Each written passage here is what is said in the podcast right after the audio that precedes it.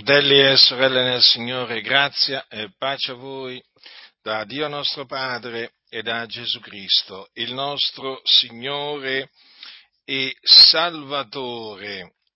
Ci sono diverse cose che noi, gentili di nascita, che abbiamo creduto nell'Evangelo per la grazia di Dio, dobbiamo ricordarci. E eh, queste cose eh, sono scritte, di cui ci dobbiamo ricordare, sono scritte nella epistola di Paolo eh, ai santi di Efeso, capitolo 2 quindi dell'epistola di Paolo ai santi di Efeso, così è scritto dal versetto 11. Perciò ricordatevi che un tempo voi, gentili di nascita, chiamati i non circoncisi da quelli che si dicono i circoncisi, perché tali eh, sono nella carne per mano d'uomo, voi dico, ricordatevi che in quel tempo eravate senza Cristo, esclusi dalla cittadinanza di Israele ed estranei ai patti della promessa, non avendo speranza ed essendo senza Dio nel mondo. Dunque, mi voglio soffermare sul fatto che noi non avevamo speranza, cioè eravamo senza speranza. Noi appunto gentili di nascita, chiamati i non circoncisi da quelli che si dicono i circoncisi perché effettivamente tali sono nella carne per mano d'uomo. Cioè, noi dobbiamo ricordarci, fratelli nel Signore, che eravamo senza speranza. È importante eh, ricordare il passato per, diciamo, eh, ricordare il passato per ricordare la benignità di Dio, la sua grande misericordia nei nostri confronti. Perché? Perché in Cristo, mediante l'Evangelo, il Dio ci ha dato una buona speranza. Ed è di questa speranza che appunto voglio parlarvi. Noi abbiamo ottenuto questa speranza credendo nell'Evangelo in quanto abbiamo conosciuto questa, la speranza dell'Evangelo, o meglio abbiamo, abbiamo conosciuto questa speranza mediante mediante la predicazione della verità del Vangelo, esattamente come, avevano, come l'avevano conosciuta quelli di Colosse, i colossesi,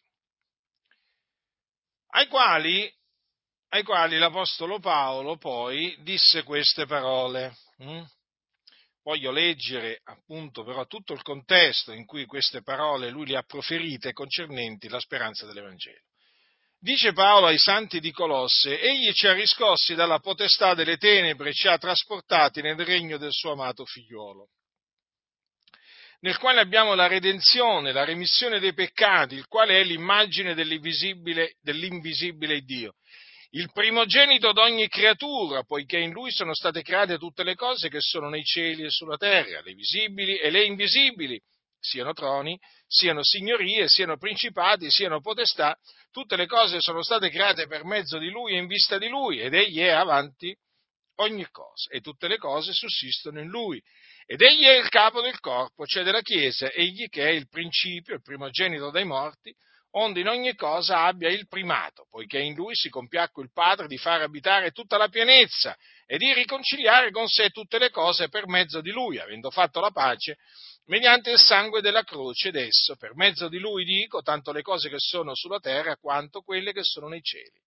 E voi, che già eravate estranei e nemici nella vostra mente e delle vostre opere malvagie, ora il Dio vi ha riconciliati nel corpo della carne di lui per mezzo della morte d'esso, per farvi comparire davanti a sé, santi immacolati e irreprensibili, seppur perseverate nella fede, fondati e saldi e non essendo smossi dalla speranza dell'Evangelo che avete udito, che fu predicato in tutta la creazione sotto il cielo e del quale io, Paolo, sono stato fatto ministro.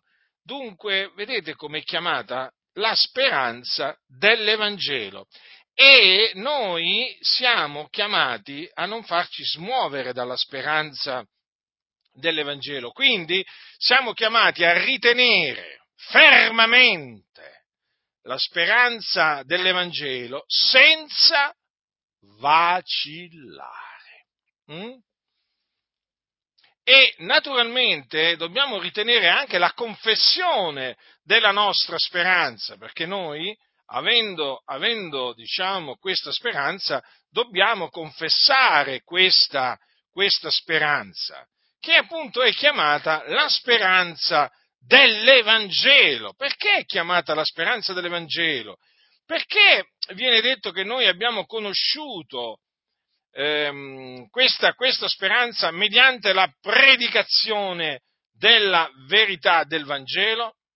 Vediamo dunque che cos'è l'Evangelo. Ora l'Evangelo è la buona novella che Gesù di Nazareth è Cristo, che è morto per i nostri peccati, secondo le scritture, che fu seppellito, che risuscitò il terzo giorno, secondo le scritture, e che apparve ai testimoni che erano stati innanzi scelti da Dio.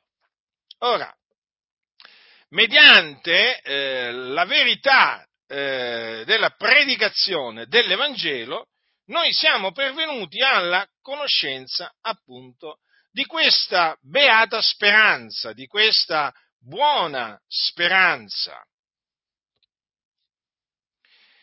che naturalmente gli apostoli si studiavano di, ehm, eh, di, di annunciare, di annunciare. Questa, eh, questa speranza noi la troviamo espressa dall'Apostolo Paolo, che vi ricordo era Apostolo dei Gentili, e non solo Apostolo, eh, era anche dottore dei Gentili, per volontà di Dio e non per volontà d'uomini. A proposito, apro una piccola parentesi, eh? non so se sarà piccola, comunque la apro.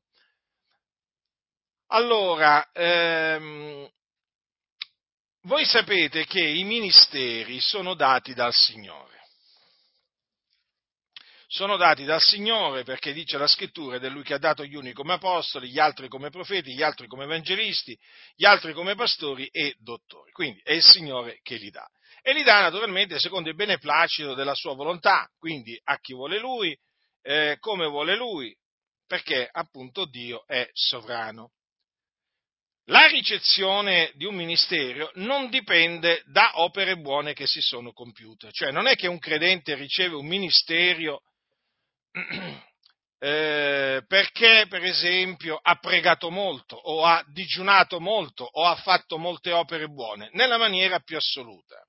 Un credente riceve un ministero da parte del Signore perché a Dio è piaciuto, eh, diciamo, eh, sceglierlo eh, per, diciamo, conferirgli quel particolare ministero.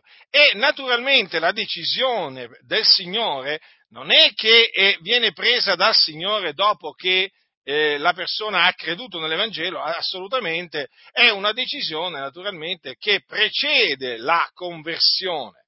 Infatti vi ricordo che l'Apostolo Paolo fu appartato per l'Evangelo sin dal seno di sua madre. Perché dico questo? Perché esistono degli insensati che vanno insegnando, diciamo, che tu ehm, devi pregare tanto, devi digiunare tanto per ricevere un ministero dal Signore o un dono dal Signore. Non è così, fratelli nel Signore, ma nella maniera più assoluta. Ora, il, il dono di, il, un ministero è un dono, è un dono che viene conferito, appunto, lo ripeto, da Dio secondo il beneplacito della sua volontà. Non dipende, non dipende da quello che uno, diciamo, ha fatto, dipende esclusivamente dalla volontà di Dio. È come la salvezza. Noi perché abbiamo, siamo stati salvati? Siamo stati salvati secondo il beneplacito della sua volontà. Mm?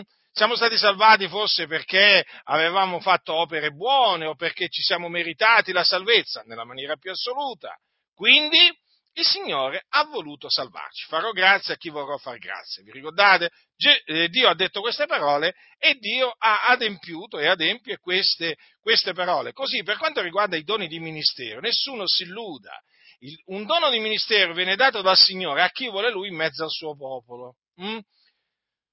Questo naturalmente affinché nessuno vi seduca con, eh, con, vani, con, vani, con, vani, ragionamenti, perché effettivamente ci sono persone che in mezzo alla Chiesa eh, diciamo, vivono nell'ignoranza, non conoscono il Dio, non conoscono il modo di operare di Dio, non conoscono, non conoscono le vie del Signore quindi parlano, parlano diciamo, eh, come non dovrebbero parlare. Quindi veniamo appunto adesso a quello che il nostro caro fratello Paolo, apostolo e dottore dei gentili, ci ha, eh, rifer- ci ha diciamo, eh, detto, o meglio, disse così queste parole ai Tessalonicesi, ma è come se le avesse, se le avesse dette a noi naturalmente, no? noi le facciamo nostre queste parole.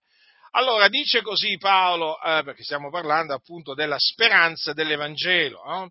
Adesso vi, sto, vi, voglio spiegare in che cosa consiste questa speranza perché è bene essere fortificati nel Signore, eh? Perché noi siamo il popolo di Dio e noi stiamo aspettando la beata speranza. L'aspettiamo con, con, con pazienza, come giusto che sia, come l'hanno aspettata diciamo, i nostri fratelli prima di noi, eh? e quindi è bene, è bene appunto che eh, diciamo, questa speranza sia, sia esaltata, eh, sia celebrata, sia diffusa. Allora, Dice Paolo ai santi di Tessalonica, Or fratelli, non vogliamo che siate in ignoranza circa quelli che dormono, affinché non siate contristati come gli altri che non hanno speranza. Poiché se crediamo che Gesù morì e risuscitò, così pure quelli che si sono addormentati, il Dio per mezzo di Gesù li ricondurrà con esso lui poiché questo vi diciamo per parola del Signore, che noi viventi, quali saremo rimasti fino alla venuta del Signore, non precederemo quelli che si sono addormentati, perché il Signore stesso, con potente grido, con voce d'arcangelo e con la tromba di Dio, scenderà dal cielo e i morti in Cristo risusciteranno i primi, poi noi viventi che saremo rimasti verremo insieme con loro rapiti sulle nuvole a incontrare il Signore nell'aria e così saremo sempre col Signore. Consolatevi dunque gli uni gli altri con queste parole. Allora, vedete, noi non dobbiamo essere, eh, diciamo, eh, contristati come appunto gli altri che non hanno speranza. Eh? Infatti noi ci dobbiamo, dobbiamo essere, eh, diciamo, ci dobbiamo rallegrare nella speranza della gloria dei figli di Dio, perché appunto il Dio ha voluto concederci una buona, una buona speranza. Allora, vedete che qui l'Apostolo Paolo parla della venuta del Signore o l'apparizione del Signore dal cielo, eh, un giorno glorioso, meraviglioso, che deve ancora arrivare, lo dico, lo ripeto, che deve ancora arrivare, perché sapete ci sono quelli che dicono che già, Gesù è già, è già, tornato. Allora, in questo giorno che cosa, eh, diciamo, eh, che cosa si verificherà? si diciamo, compirà eh, diciamo, la redenzione del nostro corpo, mm? cioè la salvezza del nostro corpo. Eh, infa, in, infatti voi vedete che qui l'Apostolo Paolo eh, parla dei morti in Cristo che risusciteranno i primi, poi dei viventi che saranno rimasti. No? eh, fino alla venuta del Signore, i quali poi verranno tutti assieme eh, rapiti eh, sulle nuvole a incontrare il Signore nell'aria. Mm? Allora, in quel giorno, cioè quando Gesù eh, scenderà eh, dal cielo, si compirà appunto la speranza dell'Evangelo. Perché? Perché in quel giorno eh, sia coloro che sono morti in Cristo, sia coloro che saranno trovati viventi, otterranno la redenzione del loro corpo. Mm? Ecco perché questa speranza, la speranza che il Signore ci ha dato, è chiamata la speranza della salvezza. Considerate che dell'armatura di Dio fa parte questa, la speranza della salvezza, infatti è l'elmo. Eh? Paolo ne parla eh, ai Tessalonicesi quando dice e preso per elmo la speranza della salvezza o la speranza della redenzione. Mm? Ma allora qualcuno dirà, ma noi non siamo già salvati? Certo, noi siamo stati salvati per grazia mediante la fede, ma siamo stati salvati in speranza. Perché? Perché aspettiamo la redenzione del nostro corpo. Ora, il nostro corpo ancora non è stato redento. Perché? È un corpo eh, debole, è un corpo che si indebolisce. Eh? giorno dopo giorno. Voi lo sapete, no? invecchiamo, invecchiamo tutti. Come dice, come dice, l'Apostolo Paolo, che eh, il nostro uomo esterno, quantunque dice il nostro uomo esterno si disfaccia. Quindi vedete, il nostro uomo esterno, il nostro corpo si disfa. Eh? Pian piano, pian piano si disfa. Perché? È un corpo, un corpo debole, eh? è un corpo mortale, è un corpo corruttibile e quindi necessita di essere salvato, redento. Mm? Allora, il Dio ha stabilito la redenzione del nostro corpo. Vedete, nel, quando si annunzia l'Evangelo, si annunzia la resurrezione di Cristo Gesù, il Figlio di Dio. Che cosa dice l'Apostolo Paolo ai santi di Corinto? Dice, come, e Dio come ha risuscitato il Signore, così risusciterà anche noi mediante la sua potenza. Dunque, vedete, nel, nel, quando si annunzia l'Evangelo, viene annunziata la resurrezione dei morti in Cristo, in Cristo Gesù. Capite? Dunque voi sapete che Gesù, vero uomo, fu eh, ucciso dai eh, giudei e eh, quando risuscitò, eh, risuscitò dai morti il terzo giorno con il suo corpo, hm? con il suo corpo che era stato trasformato dalla potenza di Dio. Difatti poi apparve appunto ai suoi discepoli, i quali inizialmente pensavano di vedere uno spirito. E allora Gesù cosa gli disse? Perché siete turbati? Perché vi sorgono in cuore tali pensieri? Guardate le mie mani ed i miei piedi, perché sono ben io, palpatemi e guardate perché uno spirito non ha carne e ossa come vedete che ho io. E detto questo mostrò loro le mani e i piedi. Vedete dunque che mh, Gesù diciamo, riprese il suo corpo, quello stesso corpo che era stato trafitto, e, ma nello stesso tempo eh, quello stesso corpo era stato trasformato dalla potenza di Dio. Ora, noi, eh, quando, quando Gesù eh, verrà, quando Gesù apparirà dal cielo, otterremo, otterremo, o meglio, il Signore trasformerà il corpo della nostra umiliazione, rendendolo conforme al corpo della sua gloria in virtù della potenza per la quale egli può anche sottoporsi ogni cosa. Questo è quello che è scritto, ai, eh, Paolo scrive ai santi di Filippi. Quindi la redenzione, la redenzione del corpo riguarda sia coloro che sono morti in Cristo, sia coloro che saranno trovati viventi. Perché? Perché anche il loro corpo sarà trasformato dalla potenza di Dio e reso conforme al corpo della gloria del Signore nostro Gesù Cristo. Dice non tutti morremo, ma tutti saremo mutati. Vedete dunque?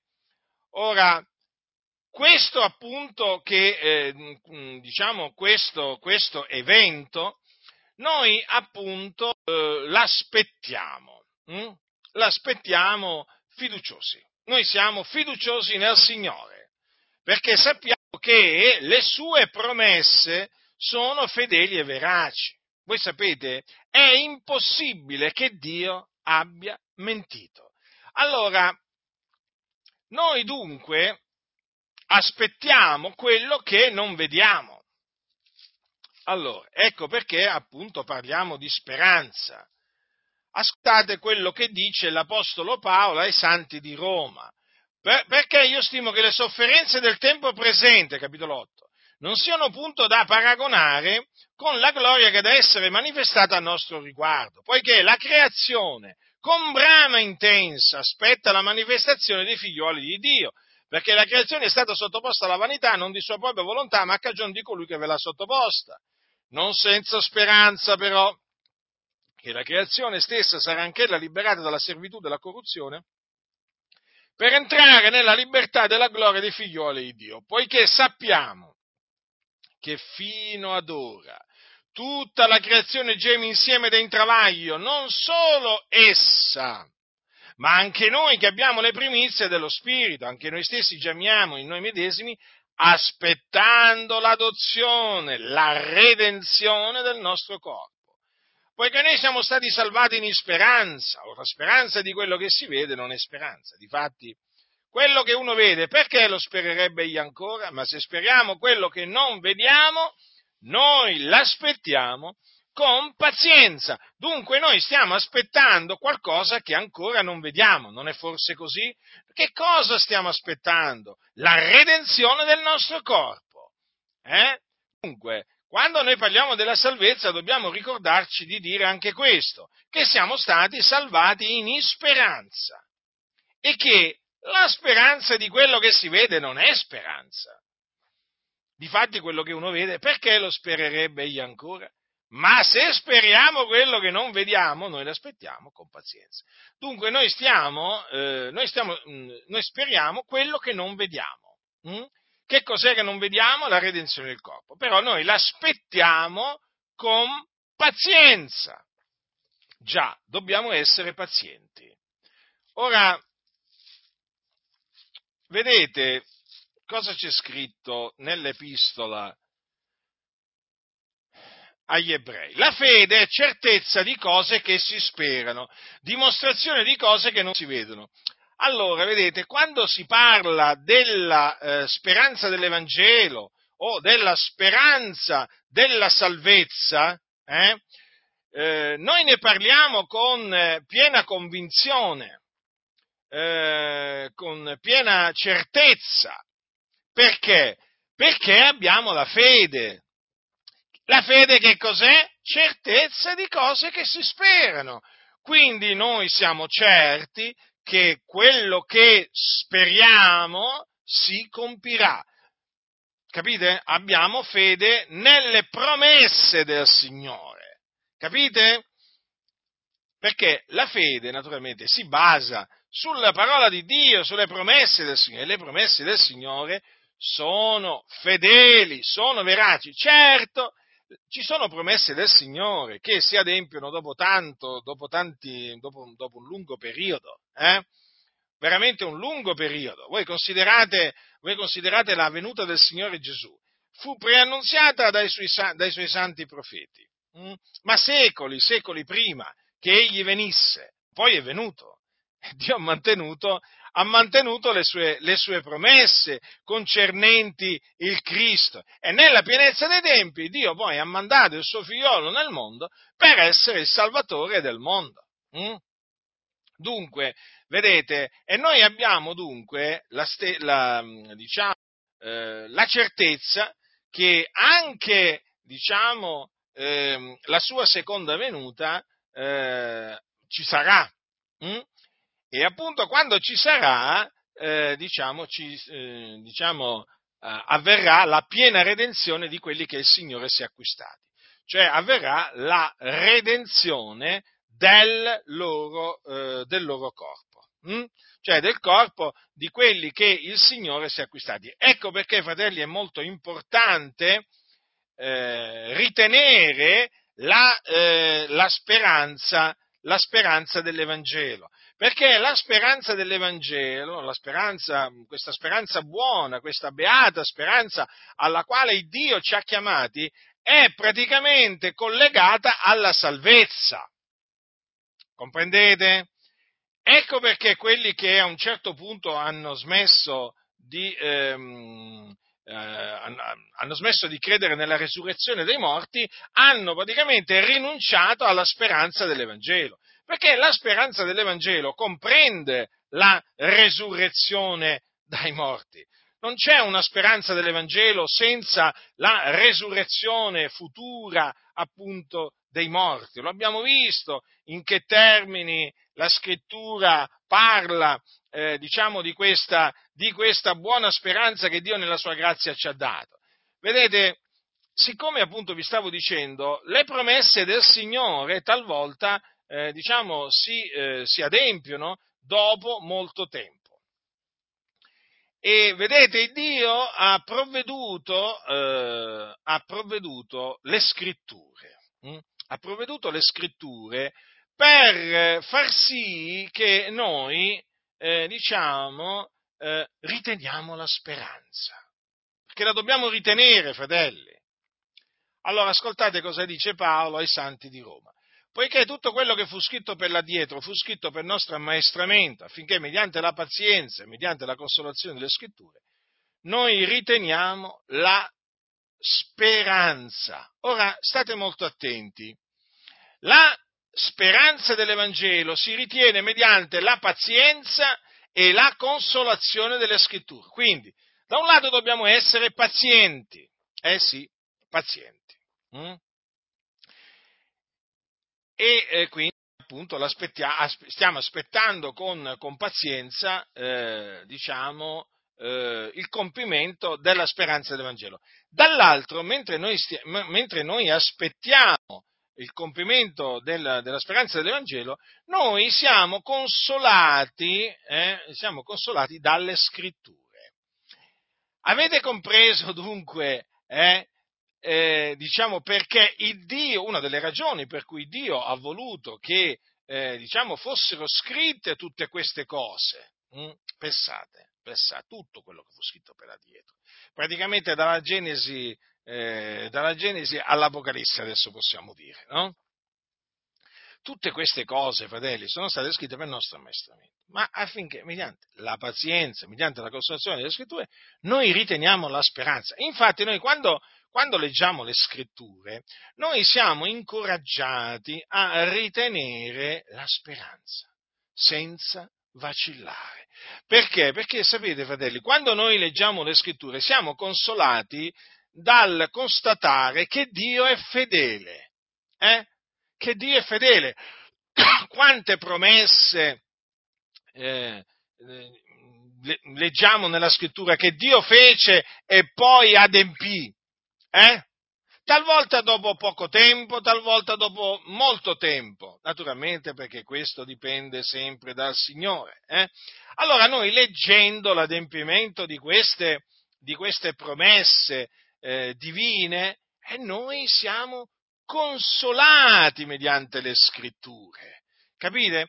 Quindi le scritture non solo ci ammaestrano, ma anche ci consolano, ci consolano grandemente nell'attesa, eh? nell'attesa del compimento eh? della beata speranza. E mentre aspettiamo, eh, diciamo, eh, la beata speranza, hm, noi naturalmente dobbiamo vivere sulla terra in maniera degna dell'Evangelo o in maniera degna di Dio. Eh sì, fratelli, perché il Signore ci ha chiamati a vivere in maniera degna del suo nome perché la grazia di Dio salutare per tutti gli uomini è apparsa e ci ammaestra a rinunziare all'impietà e alle mondane concupiscenze per vivere in questo mondo temperatamente, giustamente e piamente, aspettando la beata speranza e l'apparizione della gloria del nostro grande Dio e Salvatore, Cristo Gesù, quale ha dato se stesso per noi a fine di riscattarci da ogni iniquità e di purificarsi un popolo suo popolo zelante nelle opere buone. Ho letto dall'epistola di Paolo a Tito.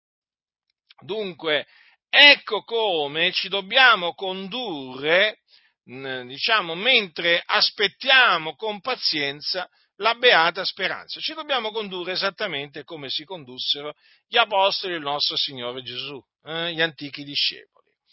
Ci dobbiamo, diciamo, condurre eh, rinunziando all'impietà e alle mondane concupiscenze per vivere in questo mondo temperatamente, eh, quindi moderatamente, eh, essendo temperati in ogni cosa, giustamente, quindi praticando la giustizia e piamente eh? Quindi praticamente procacciando la pietà. Hm? Ed, è molto, ed è molto importante, fratelli, tutto questo, perché in questa maniera noi faremo sì che il nome di Dio sia glorificato per mezzo di noi. Perché, la, vedete, quando la condotta dei credenti è una condotta santa, pia e giusta, eh, il nome di Dio viene glorificato. Ma se la condotta, se la condotta è empia, il nome di Dio sarà bestemmiato. E guai a coloro che fanno bestemmiare il nome di Dio. Ci sono sempre stati nel corso della storia della Chiesa quelli che pur definendosi cristiani hanno fatto bestemmiare il nome, il nome di, di Dio. Beh, sono gli empi, gli empi che sono presenti in mezzo, in mezzo alla Chiesa e la cui, la cui via mena in perdizione.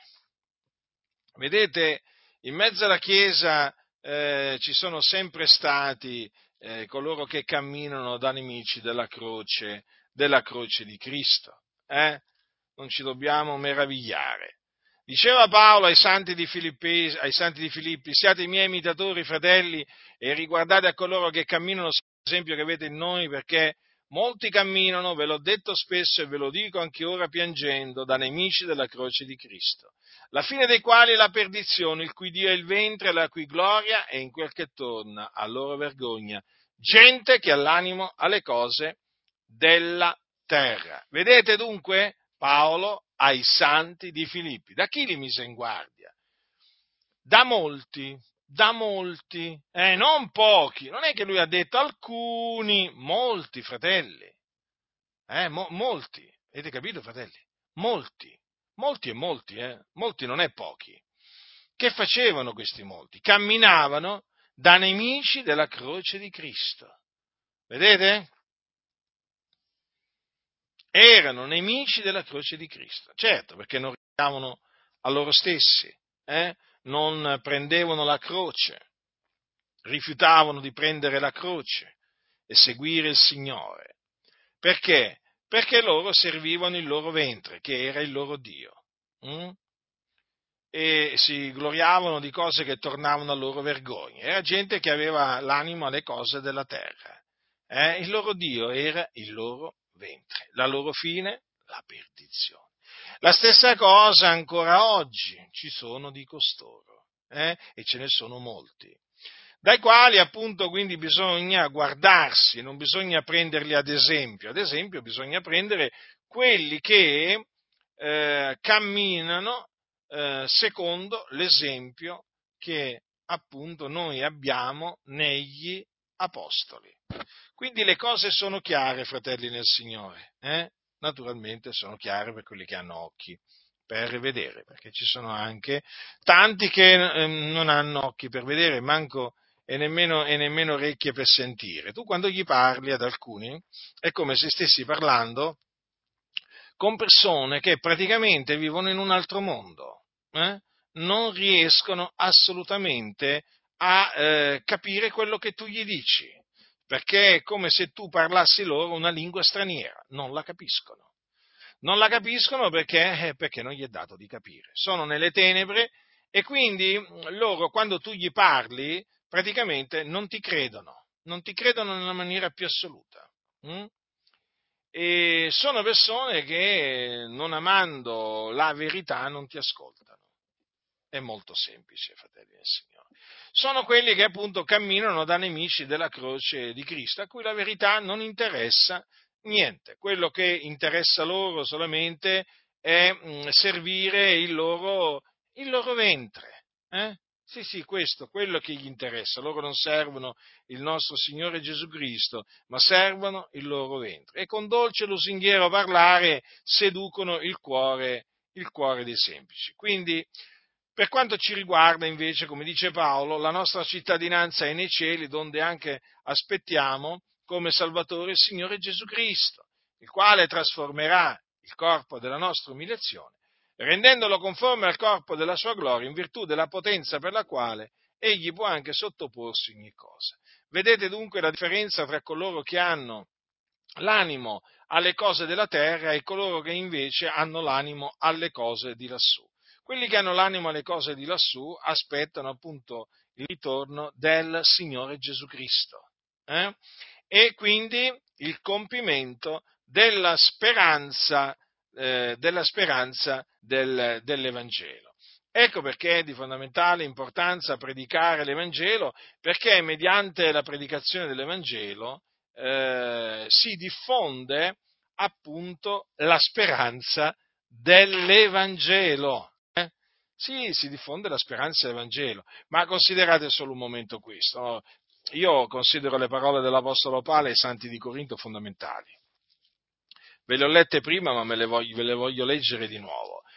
E Dio, come ha risuscitato il Signore, così risusciterà anche noi mediante la sua potenza, fratelli del Signore. Ma vi rendete conto che cosa dice la scrittura? Eh? Mm? Cioè, Dio risuscitò Gesù Cristo, il suo figliolo dai morti, mediante la sua potenza. E in questa stessa maniera risusciterà anche noi. Eh? Cioè, quando i morti in Cristo risusciteranno, otterranno un corpo potente, un corpo immortale, un corpo incorruttibile. Mm?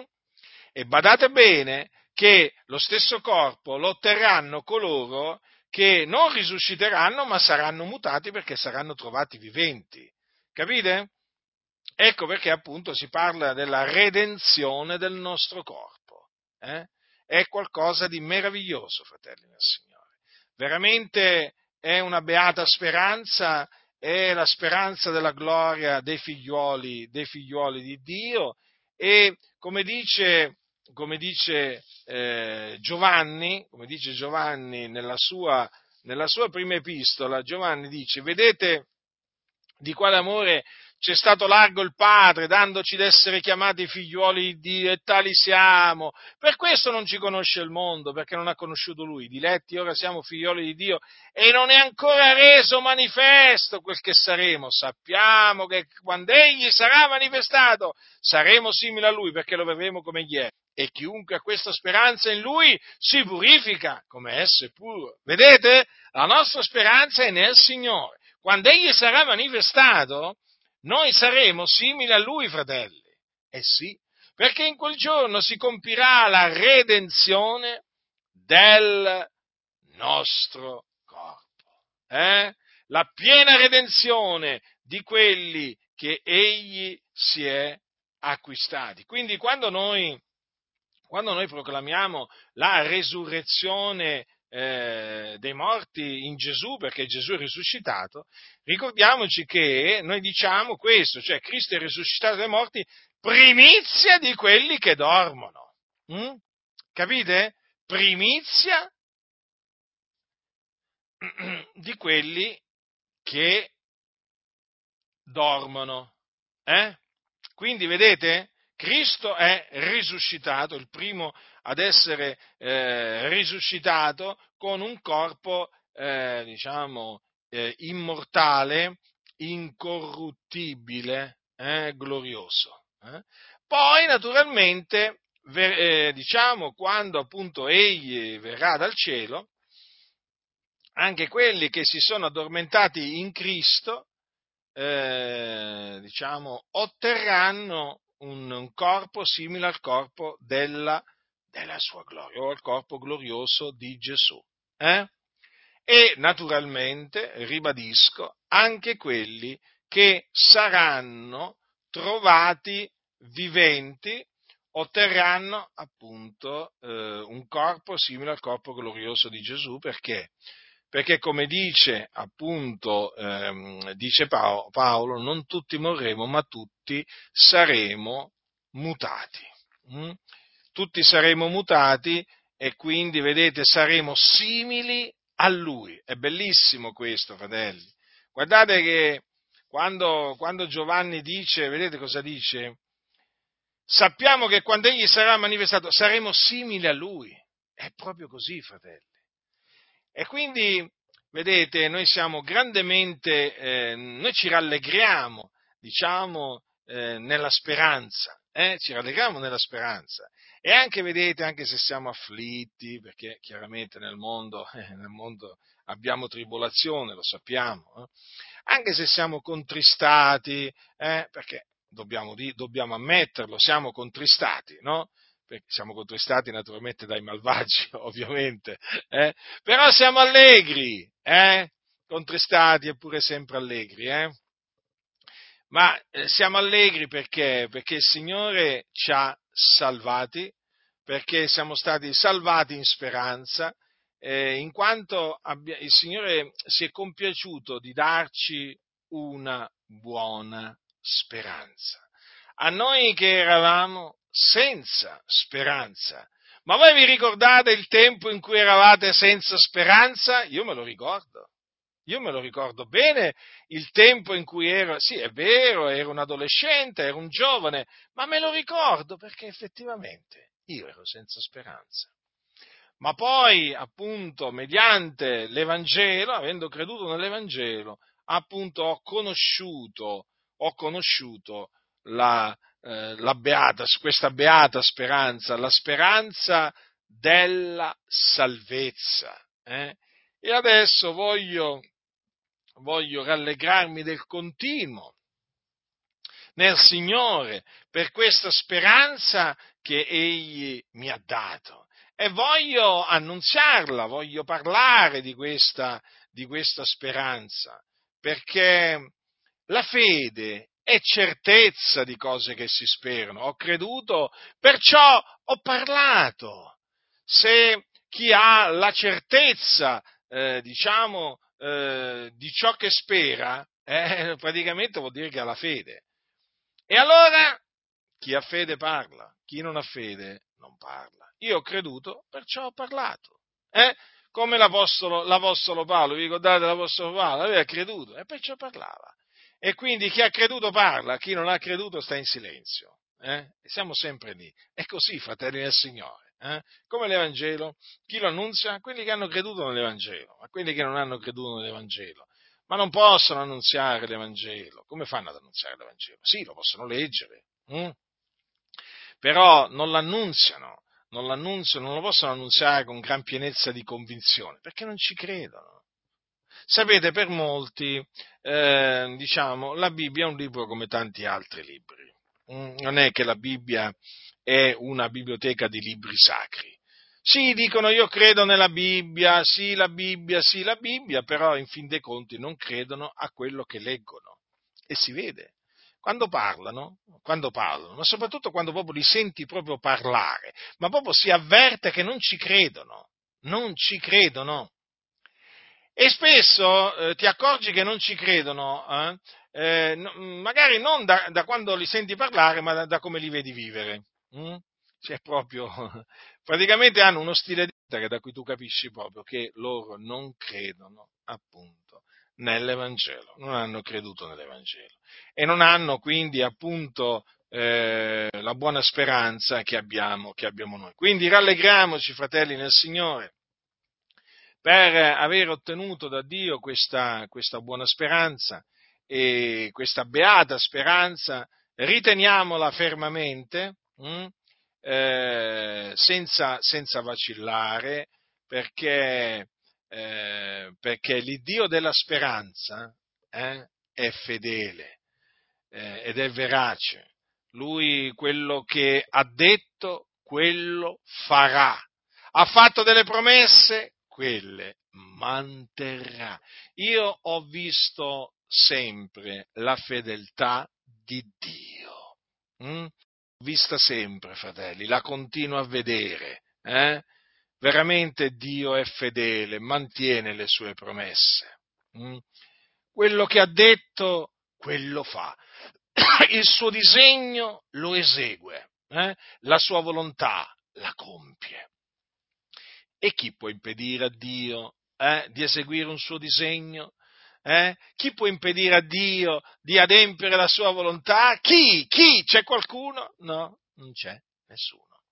Quindi abbiate piena fiducia, ne, piena fiducia nella eh, speranza della salvezza. Ritenetela, fratelli nel Signore, perché a suo tempo, dico a suo tempo, Dio la adempirà.